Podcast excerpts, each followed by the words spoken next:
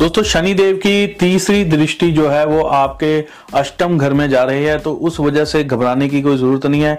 भक्ति भावना आपके अंदर जागेगी, दूसरों को क्षमा करने की भावना आपके अंदर जागेगी। जिन लोगों को संतान नहीं मिल रही है, क्योंकि अगर वहाँ से मृत्यु देखी जाती है तो वहाँ से जन्म भी देखा जाता है। तो बहुत सारे लोग ऐसे हैं जिनको संतान प्राप्ति नहीं हो रही है तो उनकी संतान प्राप्ति के लिए भी वो समय जो है शुभ रहेगा।